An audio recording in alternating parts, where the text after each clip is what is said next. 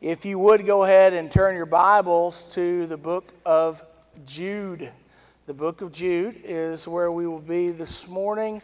Uh, Jude only has one chapter, so it is the book of Jude, Jude chapter 1, however you want to say it. Jude is the book of the Bible right before Revelation. So if you go uh, to the book of Revelation, which is the last book, and go back one, you will find the book of Jude. you know, a few weeks ago, our nation paused to uh, remember the 19th anniversary of the attack against the World Trade Centers in September the 11th, 2001. You know, Leah and I, when footage was on on the anniversary of 9 11, we took some time to watch some of that footage and to uh, watch it with our boys, to uh, talk to them about what happened and why it happened. And, you know, when I think about 9 11, I think about the, the heroic measures uh, that were um, uh, just a part of that day, the, the heroism of our first responders. You know, we live in a day today where if you uh, appreciate or support uh, first responders, then you are endangered, uh, endangered of being canceled by our culture. But, folks, if you want to know what heroes look like, take some time to watch some of that footage from September the 11th, 2001, and you will see uh, really what, uh, what, American, uh, what Americans look like, how Americans respond to those kinds of things. We see how everyday Americans responded to those attacks police officers, firefighters, EMTs, paramedics, men and women, just every everyday citizens sacrificing themselves to help uh, one another. And so I think about the heroism of those first responders, but I also think about the, uh, the heroism of everyday American citizens. I think about Flight 93 Many of you are familiar with what happened on Flight 93. And on September the 11th, 2001, four planes were hijacked in order to attack three uh, strategic major American targets by utilizing those planes as weapons to crash in to those strategic targets. Two planes uh, were hijacked and crashed into the two uh, towers of the World Trade Center in New York City. Uh, and, and if you, as you look at these strategic targets, you see what's represented in them. And uh, in the World Trade Center represented the center of commerce in the United States. Another plane was hijacked and crashed into the Pentagon in Washington, D.C. The Pentagon is the headquarters of the United States Department of Defense. It is the military center of the United States, it is the command center for the military. Uh, and so we see that strategic targets. But uh, there was another plane hijacked uh, on that day, other than those three. And uh, the third plane was Flight 93. And, and like, like those other three planes, Flight 93 was over, overtaken by Al Qaeda, is that how you say it? Al Qaeda terrorists uh, in an attempt uh, in an attempt to uh, use that plane as a weapon. They were intent on crashing it into another strategic target, which is believed either to be the White House or the Capitol building in Washington, D.C. But something different happened on Flight 93. After the hijack t- took place, passengers were allowed to make phone calls and they were calling loved ones and they were calling authorities and 911 and the FBI and trying to let people know what was going on. And in, the, in, in, in all of that that was going on, the passengers on the plane who were reaching out began to get information and hear reports of what had been happening in New York City and what had already happened in Washington, D.C. And so they learned that these hijackers had no intentions of letting them go. They had no intentions of letting them live, even if they were to uh, uh, to, to do whatever they were told to do by the hijackers. That's your, that's your hope when you're in that situation. If we just do what we're told to do, we'll get out of this alive. And they realized they were not going to get out of it alive. And not only would, would, they perish, but countless others would perish too as that plane was crashed into whatever target it was meant for. So they had a choice. The choice was to sit back and comply, giving up every chance they had of survival, which not only would guarantee their own demise, but the demise and destruction of countless others, or they could fight back, hoping to save themselves, but most likely guaranteeing the safety of other American citizens. So they decided to fight back. And at that point, they became contenders. They were contending for the lives of others. They were contending for truth and justice instead of the lies and, and distortions of truth that the hijackers had proclaimed, the distortions of truth that had motivated these men to hijack this plane in the first place. They had become, these passengers had become contenders. And while they did perish on that plane, they forced it down in an unoccupied field instead of a populated city. And that sacrifice saved many, many lives, including those who work and reside in the White House. Now, I hope and pray that you and I never have to face that kind of decision. I hope and pray that you and I never have to contend against, uh, uh, uh against lies and evil in that kind of way, to, that kind of way to make a, a, a life or death choice. But whether we uh, ever find ourselves in that situation or not, you and I have choices to make, choices that are important a choice about whether or not we will be contenders for the truth. Jude was Jesus' younger brother. And as Jesus' younger brother, he issues a call to believers. In the book of Jude, a call uh, to believers, and that call is to be contenders for the faith. So we're in the book of Jude or Jude chapter 1, and we're going to read verses 3 and 4. If you remember, last week Jude kind of introduces himself and introduces who he's writing to, and now in verses 3 and 4, he's going to tell us why he is writing. Let's look at this.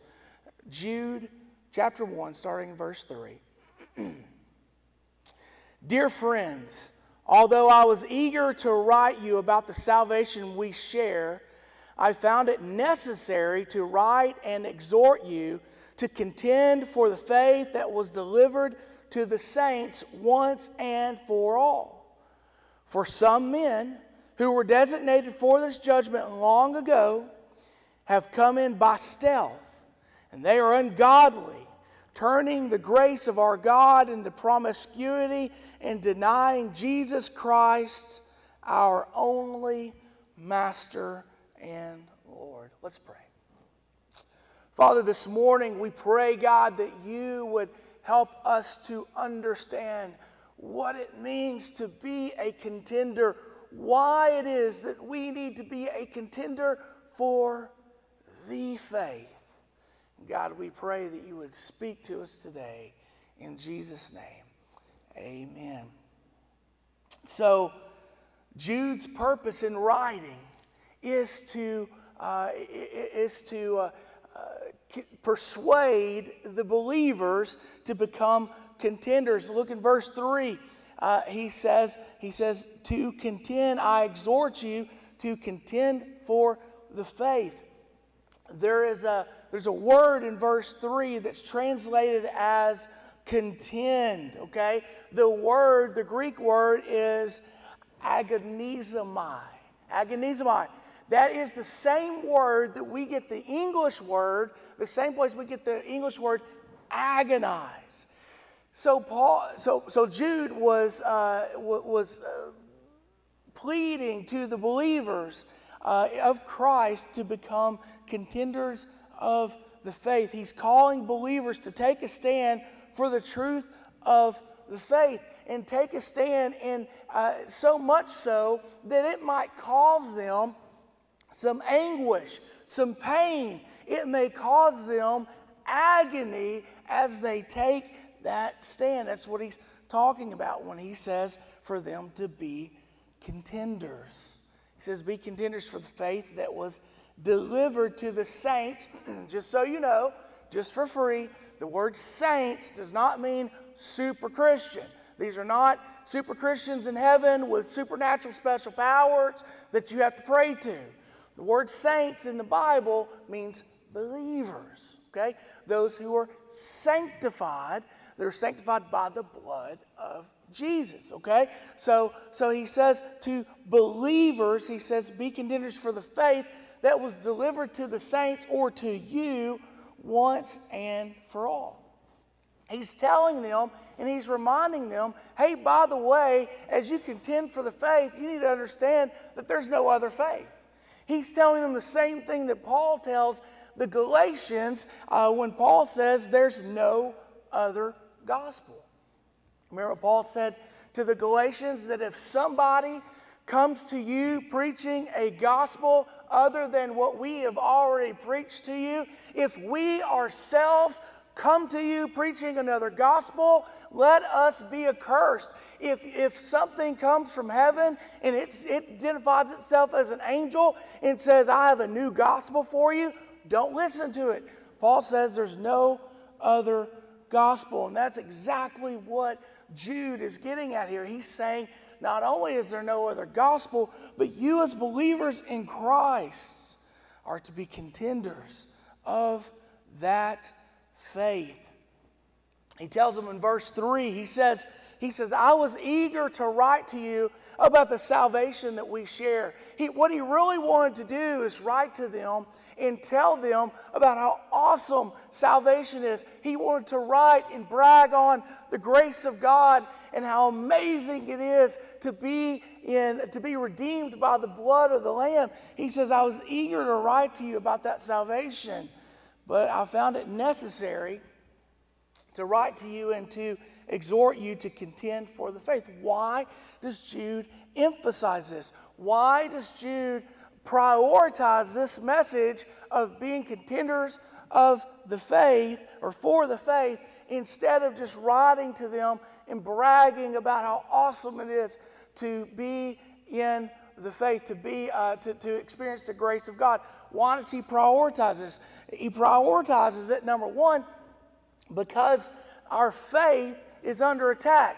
In those days, the faith, the gospel was under attack.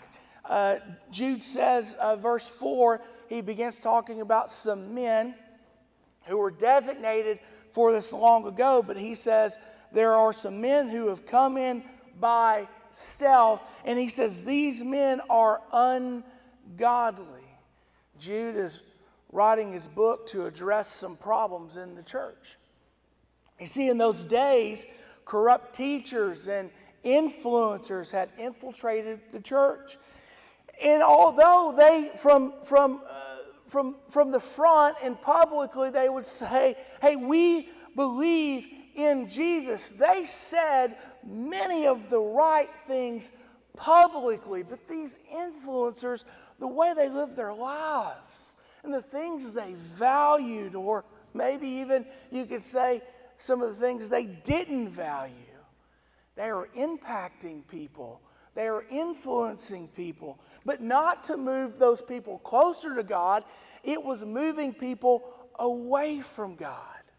It's bad teachers in the church were presenting a distorted version of God's grace. They, they kind of reasoned it like this. They, they, they, they fell into that trap of, of thinking, hey, you know, as long as you pray a prayer, as long as you check a box and as long as you sort of identify yourself as a Christian, as long as you're willing to say, sure, Jesus died on the cross, I believe that, as long as you're willing to sort of say that publicly, it doesn't really matter what you, what you do in your life and how your life, uh, how, how you live your life, because, because the grace of God covers all those sins. And so what they, what they did is they fell into that trap of, of thinking that they had a blank check to live and to do whatever they wanted because they had said the right words. See, they, they thought that it didn't really matter how you lived your life. It was kind of like, you know, hey, I've prayed the prayer, so it doesn't really, really matter what God thinks about what I'm doing at this point because the grace of God is going to cover all of those things. Viewing the grace of God that forgives sin, they sort of took that grace and distorted it into almost, almost like some type of leverage. It was almost like they were telling people that, hey, if you pray this prayer, you have a leverage on God and you can do whatever you want and kind of hold this over his head, then force him or trick him into, uh, into being okay with whatever it is that you want to do. And so we understand that there was a great distortion in those days of the gospel in that church. You know, in the book of Romans, the Apostle Paul warns believers not to fall into that kind of trap. If you read Romans 5, you see that Paul spent Romans 5 emphasizing uh, how it is that people are saved and that they're saved through faith alone and not by works. That's something that the Apostle Paul emphasizes over and over and over again in his writings because he was writing to people who were typically tempted to try to earn their way to heaven. And there were other distortions of the gospel going on in those days with the Apostle Paul and the, the, the, people that he was writing to, not with him, but the people who he, who he ministered to.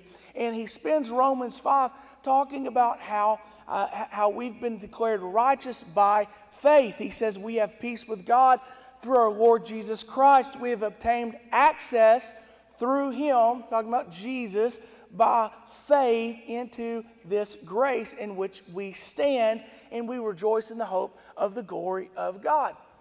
And then in chapter 6, he begins of Romans, so that's in Romans 5. In chapter 6, he begins to warn believers not to fall into the trap of what I call exploiting the grace of God or cheapening the grace of God. He says in Romans 6, What should we say then? Should we continue in sin so that grace may multiply? Absolutely not. He says, How can we who died to sin still live in it? He says, Isn't, isn't that the story? He goes on in verse 3, he goes on to talk about baptism. And he's saying, Isn't that the story that you told when you were baptized? In order that just as Christ was raised from the dead by the glory of the Father, so we too may walk in a new way of life. Paul was warning them don't fall into the trap of thinking because you have prayed the prayer or because you have, uh, you, you, know, maybe you have publicly uh, proclaimed your belief in the gospel, that that somehow allows you to live in a way that is ungodly. He says it's not a blank check. Don't take advantage of it. Friends, you think about this. Every sin that we commit, praise God, it was paid for Jesus on the cross at Calvary. And yes, we take comfort in that. And yes, when Jesus died, he died once for all. His death on the cross paid for all of our sins past, present, and future. But think about the anguish that Jesus endured to pay for that sin. Think about how costly it was. The bruises, the beatings that Jesus endured, the nails going through his hands and his feet being tortured on the cross. Friends, Jesus' death was costly. Paul's saying, hey, don't, don't cheapen it by going out and living crazy. He's telling the Romans that God's grace gives us freedom from sin, not freedom to sin. God's grace gives us freedom from sin, not freedom to sin. And now Jude is telling believers with, with many of the same issues. He's dealing with these believers and he's telling them the same thing. There are people in, those, in, in that day in the church that was saying, hey, we believe in Jesus, but yet their values and their morality were, completely um, uh, at odds with the things of God. Their moral compromise, uh, the moral compromise of those influencers, tells us a lot about them because moral compromise often reflects bad theology. Moral compromise in your faith reflects that there's something maybe you don't understand about your faith, or maybe something you don't care about your faith, which, by the way, means you got bad theology. So, what's theology? That's, that's what you believe about the things of God. Moral compromise is a reflection of bad theology. Listen, we live in a day and in a world where some churches have openly embraced some things that the Bible calls an abomination. Okay? Now, hear me on this. I am not saying for one minute that you and I ought to be hateful to anybody who believes different. Okay? There's a difference in saying, hey, I love you and I disagree, but I still love. There's a difference in that in saying, oh, well, if that's offensive to you, we'll just ignore what God says about it and sort of uh, and embrace whatever it is that you feel about it. You see, there are many churches, churches, people who say they believe in the Bible they're openly embracing uh, things that sadden the heart of God. Many other churches and organizations, in attempt in an attempt to avoid being accused of being intolerant, many of them are adopting a secular worldview that is tolerant of certain groups of people while being openly bigoted towards another group. Say, how can that happen? Uh, how can that happen in the church, friends? It can happen because there is an enemy of God in this world, and he is seeking to devour, and he is seeking to deceive. He is a deceiver. In John 8, Jesus is talking to a group of people. When he tells this group of people, he says, Hey, folks, he says, You are of your father the devil. He says, You want to carry out your father's desires. He's basically saying, You want to do what the devil wants you to do. He reminds them, The devil was a murderer from the beginning. He has not stood in the truth because there is no truth in the devil. He says, When he tells a lie, if he speaks from his own nature, he is. He is lying because he is the father of lies.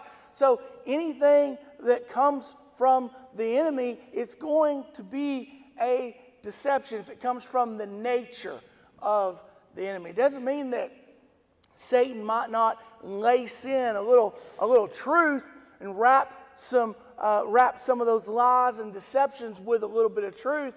But what we see is anything that comes from the enemy himself is dishonest. Jesus says to these people, Listen, friends, you're wrong about what you believe. This is what Jesus says. Jesus is saying to them in John 8, hey, listen, you've been deceived. And you know who Jesus was talking to in John 8? He wasn't talking to the barbarians. He wasn't talking to the, the, uh, the, the uncultured people that were considered to be, quote, uncivilized. He was talking to a group of people who went to the temple every week. He was talking to a group of people who said openly, We believe in the God of the Bible. We believe in the God of Abraham, the God of Isaac, and we want to serve him. We have to understand that, that, uh, that there is an enemy of God that is seeking to deceive. See, the people Jesus was talking to in John 8 were people whose hearts had been diverted and distracted away from the truth of the Word of God. And they were being diverted away from the fullness of God's grace and diverted away uh, from a devotion toward holy living.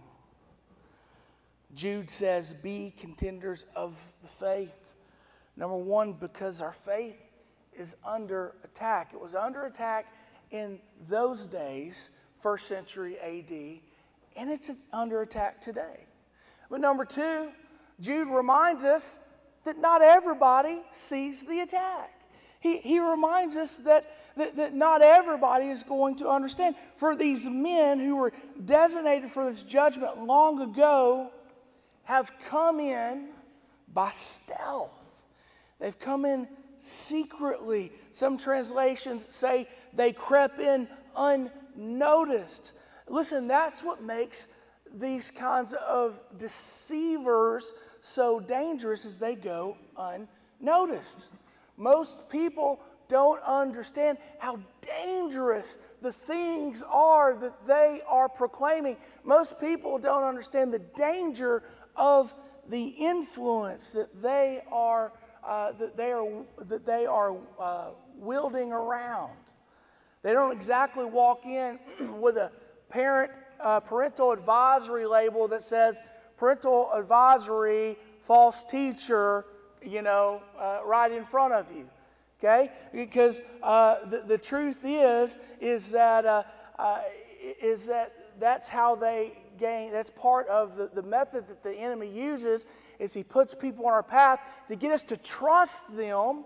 And we often trust them because, because they're not just telling outlandish, crazy things. They often are wrapping these things in, uh, in something that, that, uh, that maybe contains some ounce of truth, but yet it's still dangerous. There's a d- daily devotion book uh, called Today in the Word and in a devotion from June the 3rd, 1989, there's an illustration that illustrates the danger of trusting the influence of the wrong people. It talks about a man who said uh, uh, in his day, this man made free use of Christian vocabulary. He talked about the blessing of the Almighty and the Christian confessions which would become pillars of a new government. This man seemed like a man weighed down by historic responsibility, like he felt a responsibility to, to honor the history of his nation. It says that he handed out pious. If you don't know what pious means, it means religious. He handed out religious stories to the press, especially to church papers in those days he showed a tattered Bible and declared that he drew his strength from this great work and from the scores of religious people that had welcomed him. Uh, they welcomed him as being a man sent from God. And in the last line of the devotion, the author says this Indeed, Adolf Hitler was a master of outward religiosity with no inward reality. You see, when Hitler rose to power in Germany in the 1930s, nobody fathomed the chaos, the death, the destruction that he would cause. The German officials never would have allowed it. They never would have allowed something that would have led the nation to participate in something as evil as the Holocaust. But Hitler was a master of outward religiosity. He said many of the right things in order to gain the public's trust. Friends, a, a false teacher can be right part of the time. They can be right part of the time and still be wrong about a lot. Even a broken clock is right two times a day. If you have one of the old clocks, at least, I guess, right? A broken clock is right at least twice a day. Because there was no inward reality to his faith, Hitler led his people to do horrible things. Friends, the most effective false teachers are the ones that are right most of the time. They're the most effective ones. You have to understand the devil's a liar. Not only is he a liar, he is good at it. Miss Christie was praying a little while ago before I came up, and she said, God, help us to know what we can do, what we can do to be better believers. Friends, I, I, I believe that you and I should be committed. We should have the Berean commitment of Acts 17 11. Let me read it to you. It talks about a people in Berea were more open minded than those in Thessalonica, since it says these Bereans welcomed the message, talking about the gospel, scripture, they welcomed the message with eagerness and examined scriptures daily to see if these things were so. So as people came preached, they said, We are ready to hear from God. Tell us something from God. And as, the, as Paul and Peter and all these people proclaimed this message from God, then they went and said, Man, that's awesome. Now I'm going to look and make sure in God's word that that is true. See, that should be our commitment. We should be Bereans. That's what it means to be a contender of the faith. Friends, don't take my word for it. My word doesn't matter. It doesn't mean a hill of beans in the kingdom of God. Look it up in God's Word because His Word and His opinion is the only one that matters. Be a contender for the faith. Number one, because our faith is under attack. Number two, not everyone sees the attack. Number three, the stakes are high. The stakes are very high. Look at verse 4. It says, These men that come in by stealth, what they do? They're turning the grace of our God into promiscuity. Some translations say lewdness. And they're denying Jesus Christ, our only master and Lord. Two things were happening in the church in those days. Number one, people were taking the idea of God's grace, as we talked about, and distorting it and using it as an excuse to live in sin, which, which caused them and allowed them to practice all kinds of immoralities of the flesh out in the open without any shame and without any regret. Okay? That's what it meant. Lewd behavior. That's what that means. Uh, they were loud and proud with it. But number two, by doing so, these people who said they were believers, this wasn't lost people, folks. Okay, these weren't the these weren't the, uh, the, the the hostile unbelievers of that culture. These were people in the church, and by doing so, they were cheapening the value of God's grace and the authority of God's word in the eyes of unbelievers. Thereby, with their lives, they were denying the lordship of Jesus and leading people away from truth instead of toward it. Be contenders for the faith, for the gospel. Gospel is important. Paul says in Romans 1 that it is the power of salvation to everyone who believes. It is the central theme of the Bible. You say, what's the Bible about? The Bible is about a God who created you with a purpose. And that purpose is lived out in your life through a relationship between you, the created, and your Creator, who is God. The problem is, the Bible says, is that God does not have community with sin. Scripture tells us that all of us have sin. And so everyone has sinned. That means that no matter what you do on your own, you can never know and fulfill that purpose that you were created for. You cannot have a relationship with God on your own. And even worse, the Bible tells us that, that because we are without a relationship with God, that those who are who step into eternity apart from a relationship with Christ will spend eternity away from God in the place of torment. But when we read the Bible, we see that God's love and His grace provides a way of salvation for you and for me, a path to redemption. God offers redemption for sin through the sacrifice of Jesus Christ, who died on the cross for our sins. The go- and the gospel, the message of the gospel, calls us to respond not by works, but by faith. By faith, we receive God's free gift of salvation. By faith, we repent of our sins and, and of our old way of life, and we surrender ourselves to God. By faith, we resolve to serve Him for the rest of our lives. And by faith, we strive. Doesn't mean we're always going to succeed at it because we're still imperfect creature, but by, creatures, but by faith, we strive to obey His commands and walk in the way of His holiness. This week, I had the, uh, the blessing of being able to be a part of a doctoral seminar through New Orleans uh, Baptist Theological Seminary. It's one of our Southern Baptist seminaries um, in the SBC. I'm pursuing a doctorate through, the, through them. And so I was uh, on a, in a class. My professor was Russian. He's a Russian immigrant.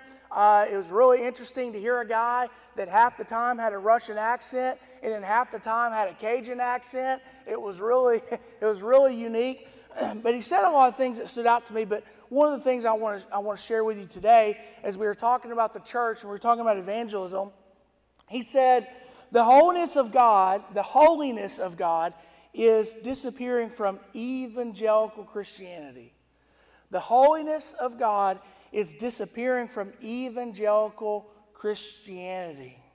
He said Christianity is not just another coping mechanism for the problems of life.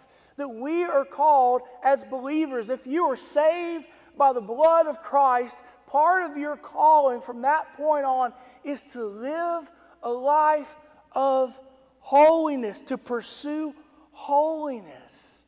You're not perfect. You never will be. But we pursue holiness. Folks, the gospel message is a message of God's holiness and how, how the holiness of God pierces the immorality of the human heart to transform it and sanctify it for His purpose. And that is the essence of what Jude is contending for. That is the essence of what Jude is telling believers to contend for. You know, on September the 11th, just before the passengers of Flight 93 began their, their fight against the forces of evil that were on that plane, as they stood up as a group of contenders for truth and justice, one of the people on the telephone heard another passenger say, Let's roll. Jude is telling us to be contenders for the faith. Not for a faith, not for your version of the faith or my version of the faith, but contenders for the faith that has already and forever been established in God's Word and presented in Scripture. Be contenders. Let's roll. Pray with me.